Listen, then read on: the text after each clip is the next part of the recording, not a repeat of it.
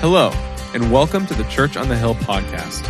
If you enjoy this podcast, we invite you to join us live this Sunday at 500 Sands Drive in San Jose, California. Visit churchonthehill.com for service times and directions, and also to learn more about connecting, growing, and serving at Church on the Hill. Now let's join lead pastor Scott Simmerock as he teaches at Church on the Hill. Open up to Acts chapter 4. Acts chapter 4. This, uh, if you're first time with us today, we're in this series called Rooted. Rooted means this. The original church in the book of Acts, they had these practices, these rhythms, these habits, and we're trying to practice, put these into our life, the seven rhythms, so that our lives are rooted in them. Because it had some pretty dramatic effects in that first century church. And this last week, I know we we're talking about prayer last week, right? And so I was with a group of guys as we did the prayer experience. And that's 90 minutes alone with God. And so our guys met here at church. At the end of the 90 minutes, we, we had dinner together right afterwards. And you know what the guy said? That wasn't long enough. Now, I don't know if they have kids at home and they didn't want to go home. But they're like, no, no, no, I had more I wanted to talk to God about. And I, I thought that was just, I, I thought it was amazing. Um, I hope that you experience that in, in your time together if you haven't done that experience yet. So here we go. Today, I, I want to talk to you about the power, the power of encouragement. But we're going to start with this. When I was a kid, uh, do you ever remember pretending as a kid? I, I don't, I don't mean like you pretend you had a real lightsaber and you were fighting people. I mean, do you remember like pretending? Like when we were kids, my parents, they, um, they had rules for us as kids because they were good parents, right? And uh, one of the rules was no TV until all your, you know, homework's done, the chores are done, and you milk the cow, or what? We didn't have a cow. But was, that was the rule, right? But luckily for us, both my parents worked outside the house. Which meant like we just turned the TV on. We just knew we had to turn it off well before they got home because when, when my parents got home, right, they weren't dumb. They went to the TV and felt it, right? You know, it wasn't one of those thin line ones that you're never going to be able to tell. It was one of those big alien spaceships. Oh, you kids have been watching TV. We pretended that we were honest. It's not the good kind of pretending, right? But if we're really honest right now, we all pretend as adults, don't we? Let me just give you an example. Um, you're arguing with your spouse and someone walks up to you. You pretend like you're not arguing, right? You walk into church this morning and you pretend like the family likes each other, even though you've been arguing all the way to church, right? You're talking to someone in a conversation, you say, Oh, what do you do for living? And they say something, you have no idea what it just meant. And you, what do you say? That's amazing. And you pretend you know what people are talking about in a conversation. We do this all the time. Um, when the car is about to merge in in front of us, we pretend we don't notice them. Right? Today in the lobby, you're going to talk to someone and you're like, I cannot remember their name. And like, I, I know uh, I'm guilty of this more than anybody else in the room, right? Because, like, you see me and you think because I'm looking at you that I remember your name. I struggle to do this all the time, but I am a master of pretending. When you walk up to me, I'm like, hey, buddy. So if I ever call you buddy, just help me out. Hey, by the way, Pastor, my name's, all right? Because I hate to pull my ace card out and be like, have you met my wife, Kelly? Because then you have to go, oh, hi, my name is and I got your name, right? Without looking like the fool that should know your name but doesn't. Why do we pretend? We pretend so we don't look silly or we look unintelligent. We want people to think better of us than we deserve, so we pretend to know. We pretend to get it. We, we pretend so that no one gets in front of us. We pretend because we think it's good for us, right? So I'm just gonna say this pretending when it comes to the church. The church is not a safe place to pretend. The church is not a safe place where you can show up and just fake it till you make it. Um, I'm going to read a story about how great the original church was, about how amazing they were together and how they loved each other. But I'm also going to read a story about how it's not safe to pretend when you're at church. And, um, and by the way, before I go any farther, I'm not saying you should come in and keep fighting in church. I get it. You're, you're, you shouldn't fight with your family in here. Like, you're just being polite to each other, and we appreciate it. We want you to, like, save that for when you leave.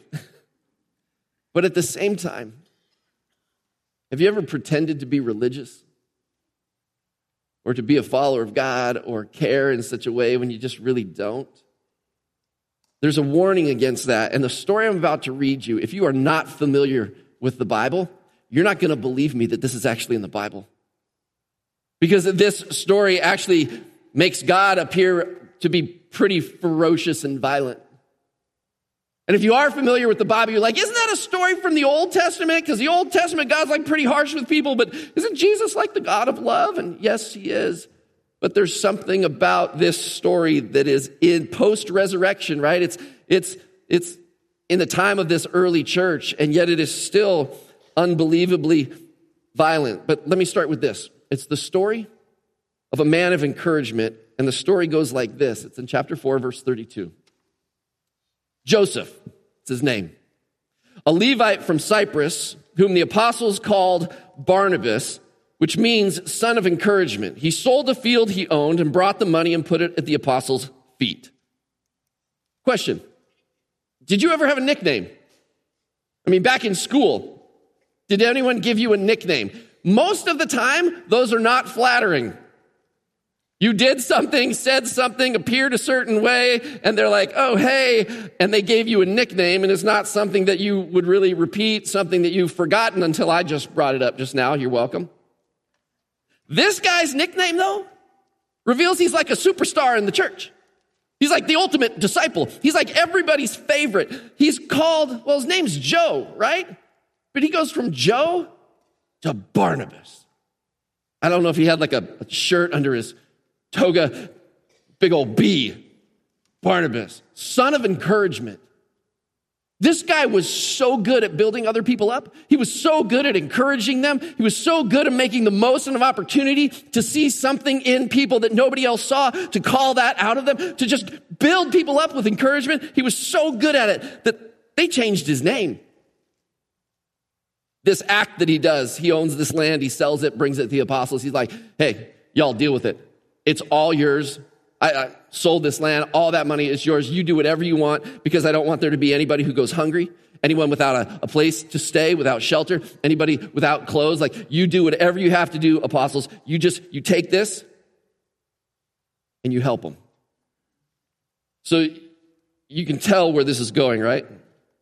The scriptures highlight this great encourager, um, and I'm going to push this for our church to look the same. For you and me to be like Barnabas, to be encouragers. But see, here's the problem. I, I can just have you walk out of here and just shoulder you with this big to do. Hey, listen, let's all be like Barnabas, right? Let's all get shirts with a B on the front that's like, oh, super Barnabas. And I just shouldered you with a you have to do this.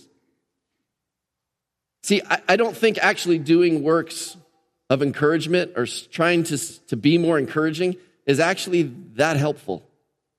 Because I think there's a series of things going on in the church that were primary to this. They happened before this. Let me, let me just read them to you. Because, and we'll start with this. My premise is this that I think encouragement has the power to change the world. I'm going to prove it to you this morning. Encouragement has the power to change the world. Number one, encouragement first, though, expresses genuine love. It expresses genuine love. If you look at where I read that from, 436, jump above that to verse 32. And it reads this way all the believers were one in heart. If you have a paper Bible, underline that. One in heart. One in heart and mind. No one claimed that any of their possession was their own, but they shared everything they had. One heart, meaning they loved the same thing. They loved God. That's what united them together. Did you feel that in the minute that we were singing? When, when voices joined together as one to say, We love the Lord. We're shouting about what it is that he's done for us and who he is, and there's a unity that's there. I think encouragement begins with this. When you look around at the people around you and just go, our hearts are knit together as one. It starts with love. And so, please, this morning, whatever you do, please don't ask the question, wow, who, who should I go encourage right now? I think the first question is this Do you love people? I, I don't say this enough. I love you guys. I really, truly do. Now, I don't know all y'all. I've been around for 20 years at this church. I know a lot of y'all. Can I just say I love you? Love this church. I, I don't just love my role and what I get to do here. I love seeing the hearts of the people that are at this church. How you encourage each other, how you sacrifice, how you build into relationships. I just love y'all. So just start here. You actually love the people around you. And I know some of you like, I don't know anybody around me. Well, there's your first step. Get to know the people that are around you with one heart and one mind. So that starts with this genuine love. Um, the second, though, it leads on to this. Once you love people, encouragement feels authentic compassion. Look at the very next verse, 33. With great power, the apostles continued to testify to the resurrection of the Lord Jesus. And God's grace was so powerfully at work in them that all, all that were there, no needy person was among them. Um, many people in this original church, I don't know if you know this, they showed up for a festival in town and the resurrection happened. And they're like, wow, wow, what, what just happened? They stayed around long past they, when they were due to go home. And then all of a sudden, Pentecost, 40 days later, that happens. And all of a sudden, this church explodes. There's thousands of people involved in the life of this church. And all the resources they brought to stay there for a little bit of time. You know, you go on a road trip, you pack a certain amount of Slim Jims that'll get you through the trip, right? Those are gone. And all of a sudden, these people are like, well, we don't work here. We're trying to figure out how do we make it here. We're still, we're trying to be a part of this church. And Barnabas is like, I got some land. Sell that, put it at the apostles' feet, take care of those who, who, who thought they were only going to be in Jerusalem for a little while, and make sure that they're cared for. See, it starts with genuine love, but then it moves to this. It looks around at the people we claim to love, and it finds needs, and it says this My heart of compassion reaches out. I'm going to do something because of the compassion that we have for each other. So I think the worst thing we can do today is walk out and say, How do I become more like Barnabas? I should, I should start encouraging people. Start with this you love people? Maybe we should start with Do you know people? then do you love people? And then this when you find a need, do you have the heart of compassion that says, I care for people? This is where this starts. The third is this, and this is where Barnabas shows up. it says, From that time, or, for from time to time, those who owned land or houses sold them, brought money from the sales, and put it at the apostles' feet, and it was distributed to anybody who had need. When you, when you love people, and all of a sudden there's compassion, it's this third thing. Encouragement shows real generosity. Just gave. He gave because he loved. Luke, he's the writer of this story in the book of Acts. He goes from that general situation and then he tells the story of Barnabas, this son of encouragement, a superhero in the church. But here's where things get crazy. If that's the great model, he's about to tell a story that you will not believe that's actually in the story of the first church. Because it's a violent story, a story where God responds swiftly to these two people who are pretenders. They're pretending to love people, they're pretending to have compassion, and they're pretending to have generosity. Here's the story Acts chapter 5, verse 1. Now, a man named Ananias, together with his wife Sapphira, also sold a piece of property. With his wife's full knowledge, he kept back part of the money for himself, but brought the rest and put it at the apostles' feet. Now, this appears to be generous, right? But, but then we find out that this gift is not what it appears these people, they're pretenders. Look at verse 3. Then Peter said, Ananias. and you would think, like, hey, Ananias, maybe not fake like this is all the amount of money. Like, you, you could have given whatever you wanted. You didn't have to give it all, but don't come and fake it as if you're giving everything when you're holding some back. Just come on, Ananias, be honest. But that's not what happens. Ananias, how is it that Satan has so filled your heart? I mean, think about it. Peter looks at me like, Ananias, you're the devil. Has so filled your heart that you have lied to the Holy Spirit and have kept for yourself some of the money that you received for the land. Didn't it belong to you before it was sold? And after it was sold, wasn't the money at your disposal? What made you think of doing such a thing? You have not lied just to human beings, but to God. When Ananias heard this, he fell down and died. And great fear seized all who heard what had happened. Ironically, Ananias' name, it actually means gift of the Lord. And he really messes up this gift to the Lord because he pretends to be generous, pretends to be compassionate, pretends that he's really, really giving when he's holding some back. And, and by the way, this is what most commentators say is the real reason he suffered this penalty. It wasn't just one person faking it, but it was Ananias and his wife Sapphira who, through a conspiracy, said, Let's fool the church. Let's pretend that we're just like Barnabas so that we can get a cool nickname too. The story goes on. About three hours later, his wife came in, not knowing what had happened. Peter asked her, Tell me, is this the price that you and Ananias got for the land? Like, think carefully, Sapphira. she doesn't know her husband's dead. Like, think carefully. A lot, a lot matters on the answer to this question. She says, Yes, that's the price. Peter said to her, how could you, here's the word, conspire to test the Spirit of the Lord? Listen, the feet of the men who buried your husband are at the door, and they will carry you out also. At that moment, she fell down at his feet and died. Then the young men came in, and finding her dead, carried her out and buried her beside her husband. Great fear seized the whole church and all who heard about these events. No kidding, fear seized the church. Can you imagine what church was like the following Sunday? Peter's like, let's take an offering. goes up to each couple. Thank you. Thank you. Are you sure that's a tithe?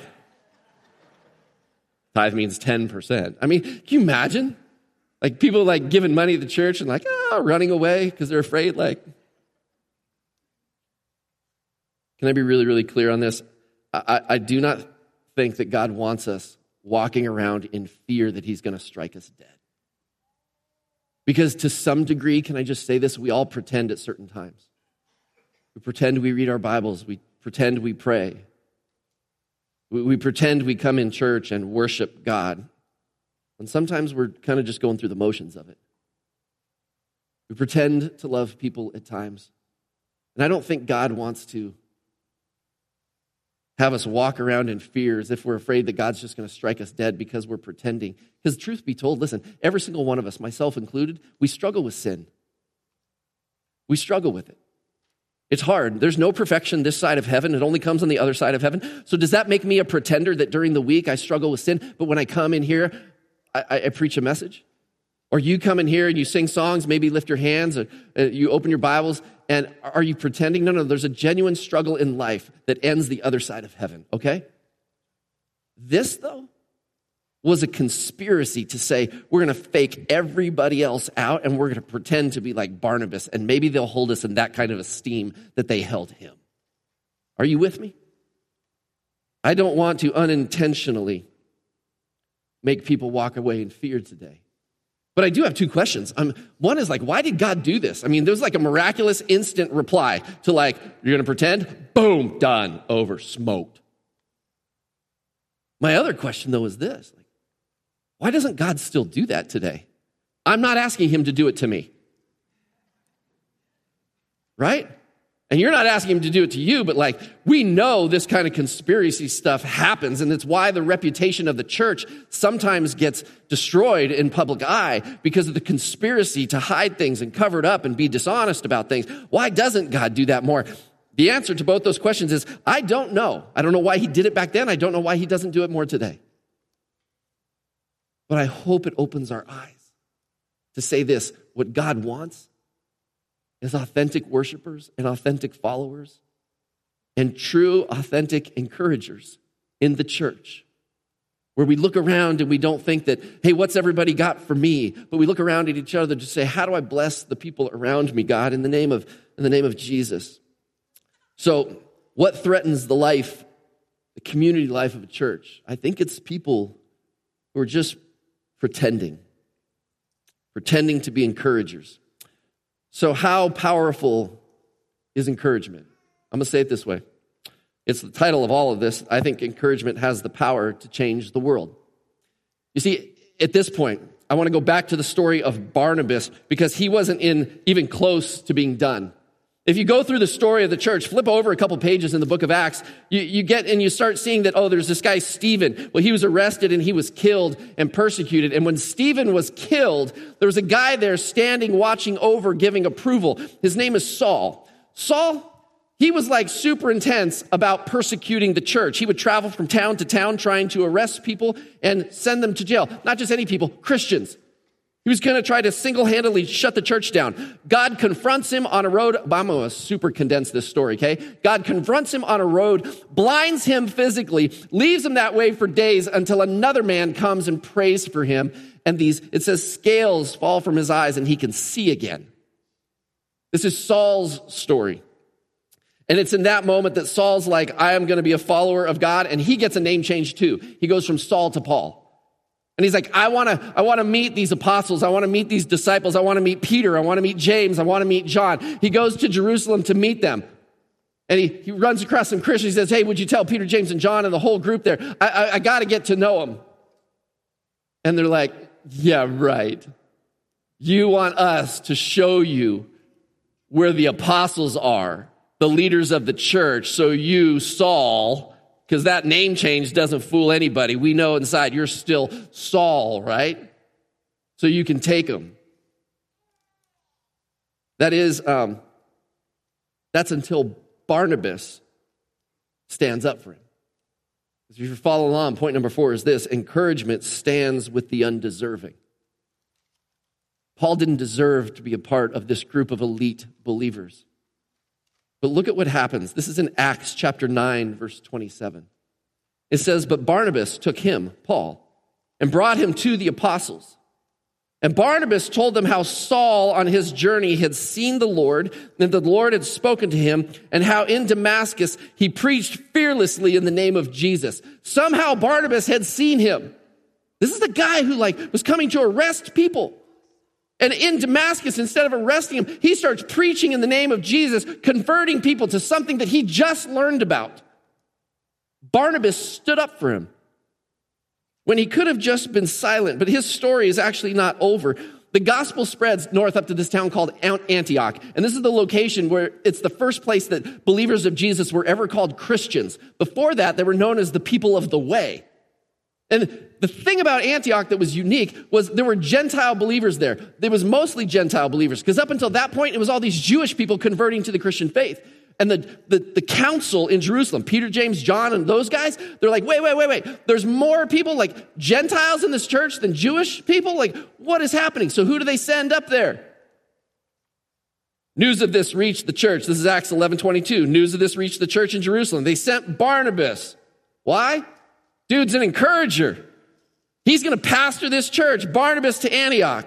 When he arrived and saw that the grace of God had done, he was glad. And oh, underline this. He encouraged them all to remain true to the Lord with all their hearts. See, Barnabas was the kind of guy that speaks words of hope. Can I just say this? If we're going to be the kind of encouragers that Barnabas was, we have to be speaking words of hope to people. Some of us are better at giving gifts or showing up in difficult times. But can, can I say this? We just got to speak words of hope sometimes. There's enough discouragement in our world that I think our world is looking for people who will just speak words of hope. But Barnabas, um, he's not even done yet. He's looking at this church in Antioch and he's pastoring this church and he's like, you know who'd be really good at this? Paul. See, Paul, after he went to the council in Jerusalem, he goes away for years and he's studying and learning and, and, and, growing as a believer. And Barnabas goes and gets Paul, brings him to the Antioch church and says, Paul, I think you do a great job at pastoring this church. What he does is this encouragement provides opportunities. Listen to what, how this goes. 1125. Then Barnabas, he took, went to Tarsus to look for Saul. And when he found him, he brought him to Antioch. So for a whole year, Barnabas and Saul met with the church and taught great numbers of people. The disciples were called Christians first at Antioch. When I was 18 years old, I finally, for the first time in my life, got serious about my faith as an adult. It was the first time in my life where every day I just sat with the Word of God and said, God, help me, God, grow me, God, teach me, God, show me. You know what happened that same summer that God was really opening my heart to Him? Someone gave me an opportunity. They said, You see this group of middle school guys? They're, they're a disaster because they're middle school boys. They didn't listen to anybody in the youth group and they were just kind of wild and crazy. They said, That's your group. I was like, Okay, let, let's go. I had no idea what I was doing. But someone gave me an opportunity to love on that group of people and they said, Hey, We've watched you a little bit. Why don't you give the talk this week? I'm like, give the talk this week? So I did. And can I just be honest? That whole summer, I gave some really foolish talks. I mean, some stuff that was unpolished, not good, but you know what? It didn't matter because it was an opportunity that people were handing me to say, why don't you grow up to the leader that we see in you? Um, I've had an amazing group of people throughout my life some of them built into me, and other people, you know what they did? They're just like, you know what? Go try this. And they just gave me an opportunity. Um, I wonder if there's people around you that just need an opportunity. Can I speak to all of you who work in the marketplace?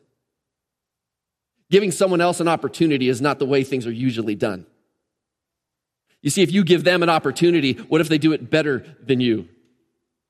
You see, what if that actually takes money from you? What if you give someone an opportunity and they outgrow the position they're in or outgrow the company or they hit their ceiling and they're like, hey, I'm out to this other company? Because eh, honestly, aren't we in a marketplace where everybody's looking out for themselves? People move into the Bay Area. I'm going to make my killing here financially, get my stocks, go to another place where I can afford a home, right? So why would I look out for an opportunity to bless somebody else with? I don't know. I just don't think it should happen just here in the church.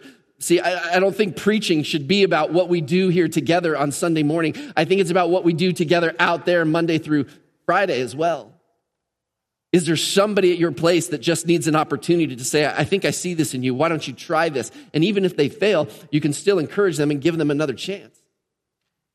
I just wonder if you've had people in your life who have given you opportunities. I want to shift to this final story of Barnabas Paul and Barnabas, they take this missionary journey. They're like, you know what we should do? We should travel.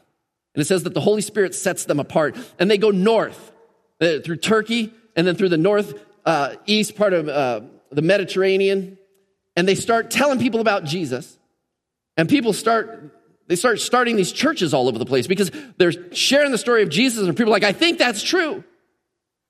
And all of a sudden they start planting churches everywhere. Well, when they left, Barnabas had a cousin, and his name was John Mark. And John Mark went with them, and we're not sure why, but somewhere along the journey, whether John Mark got tired or homesick or had a girlfriend back home who wanted him to come home, we, we don't know. But John Mark bails on him. He's like, peace out, gone. And we don't know why, but it bothered Paul.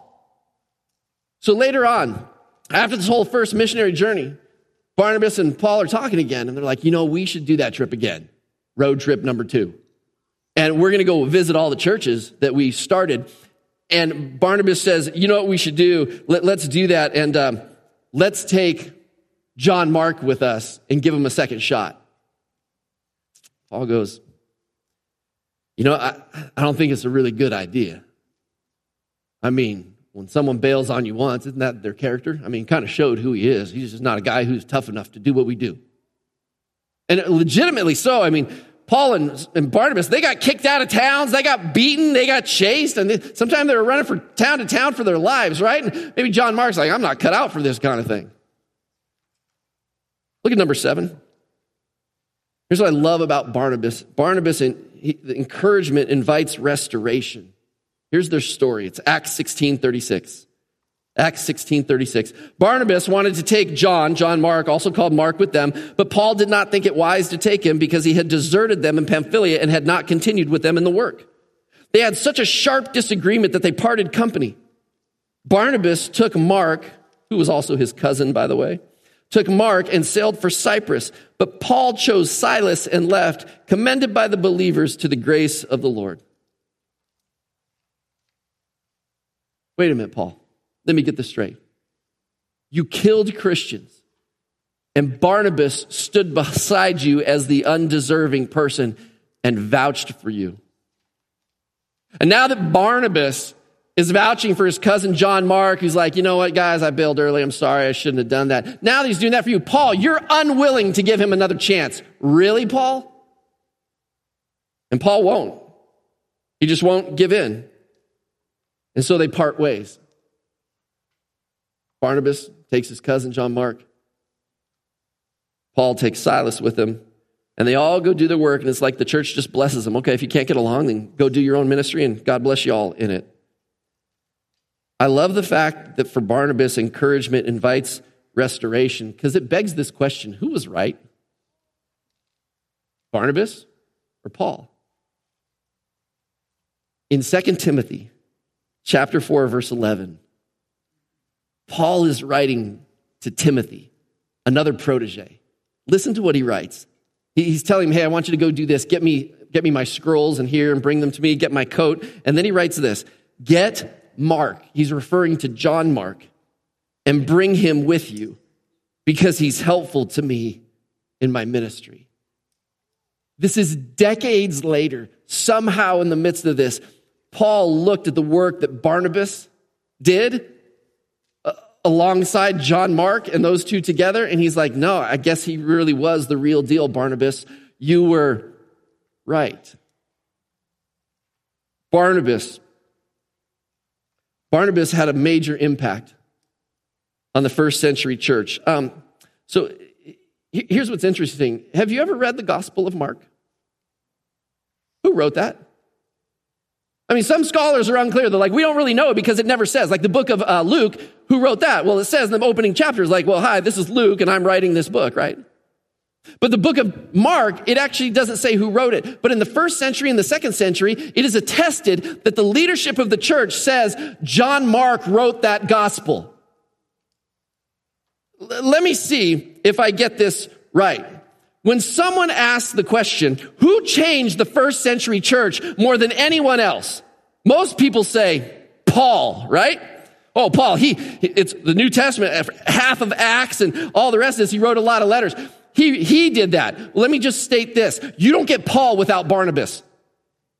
You don't get Paul, the one who changed a lot of the area in the Mediterranean. You don't get him without Barnabas standing up for him in front of the other believers to say, no, I think he's legit. Let's give him a chance. You don't get the gospel of Mark without Barnabas. Because unless he stands up and says, no, don't quit, young man. There's more in you. You can do it again. You can do it better this time. We don't get the Gospel of Mark and we don't get Paul. I think the person who changed the first century of the church more than anyone else is this man of encouragement named Barnabas. And yet, from here on out in the book of Acts, you never hear of him again. Behind great leaders are people of encouragement, bolstering them up. Who did it for you? Who was your encourager? Do you remember? It might have been your third grade teacher. Hopefully, you had parents who bolstered you up, grandparents. Maybe it was a pastor. Maybe it was your community group, but someone who called out the best in you. I want to be those kind of people, don't you? I don't need a nickname, do you? You don't need a big B t shirt, do you? Because the life we get to live by calling out the best in other people it's an amazing reward to see what God can do when we encourage people. So let me just wrap this up with this. Please don't just go out and try to be an encourager. Would you ask this first? God, would you give me a love for people? Would you give me a community of people that are around me that I can get to know? And not just God give them to me, I'm going to go find them and build relationships. And God, would you give me a heart to love? And, and as I get to know these people and I love them, would you give me eyes to see the needs around me? Because the needs are great. And when I see the need, God, would you give me a heart of compassion? And at that moment, when I love them and compassion lives in me, God, would you give me words of hope? Would you give me generosity that I don't look at my life and all the things that I have as my own, but I hold everything loosely to say, God, whatever I have is yours. Help me to use it as you see fit. In that church, encouragement builds people up. Don't you want to be that kind of church? I think that's what God has called us to. I also know this. I think there's some people that are here this morning that trying to be an encourager is probably the farthest thing from your mind, and here's why. It's because you came just desperate for encouragement. I didn't plan on doing this, but I'm going to do this anyways. Um, if you need encouragement today, can we just offer someone to pray for you?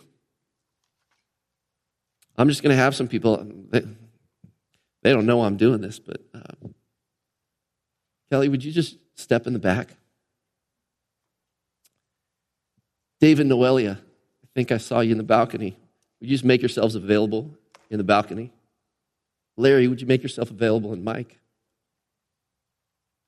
Mike and Sonny, would you make yourselves available in the back? Do you need someone to pray for you today? Can I just invite this? If you want somebody to pray for you, just they're available during this next worship song, and our band will come out here right now. And um, I just want to give an opportunity for you to get encouraged by them. Now, listen, listen. Guys in the back that I just called back there, men and women, like, I, I'm not asking you to speak all these words of hope. Here's how this works, right? Would you just walk back there and say, um, could you pray for me about this? And you don't have to tell them the whole story. It could be like a five second, hey, pray for me because I'm discouraged at work. And maybe that's what it is. Hey, pray for me because uh, my, my family is kind of broken right now. And then, folks that I've asked to stand up, leaders, would you just pray for people? It doesn't have to be this prophetic announcement that God gives you about their life. You're just going to pray for them. Felicia, would you join them back there and pray for somebody? Listen, I don't know what's going on in your world, but today, if we're going to be people of encouragement, I was just wondering if we could practice this together. Y'all with me? Stand with me for just a moment. Father, I just pray for us in this moment that I know that there's some of us who need encouragement today, and we just want to make the most of this. To be honest and not be pretenders like everything's okay, but to be very um, just vulnerable in this time to say, pray for me about this. Father, I know that there are great Christians in this room that have walked with you for years, and I pray that they would step out in the weeks to come and become a voice of encouragement, giving people opportunity, letting restoration happen through them, giving people new chances, and in, in the workplace, giving people opportunities. Lord, whatever that looks like, give us hearts to love, people of compassion who will be generous with our words, generous with what we have, God. Pray you'd use us to be a church of encouragement. If you want that, would you simply say, Amen?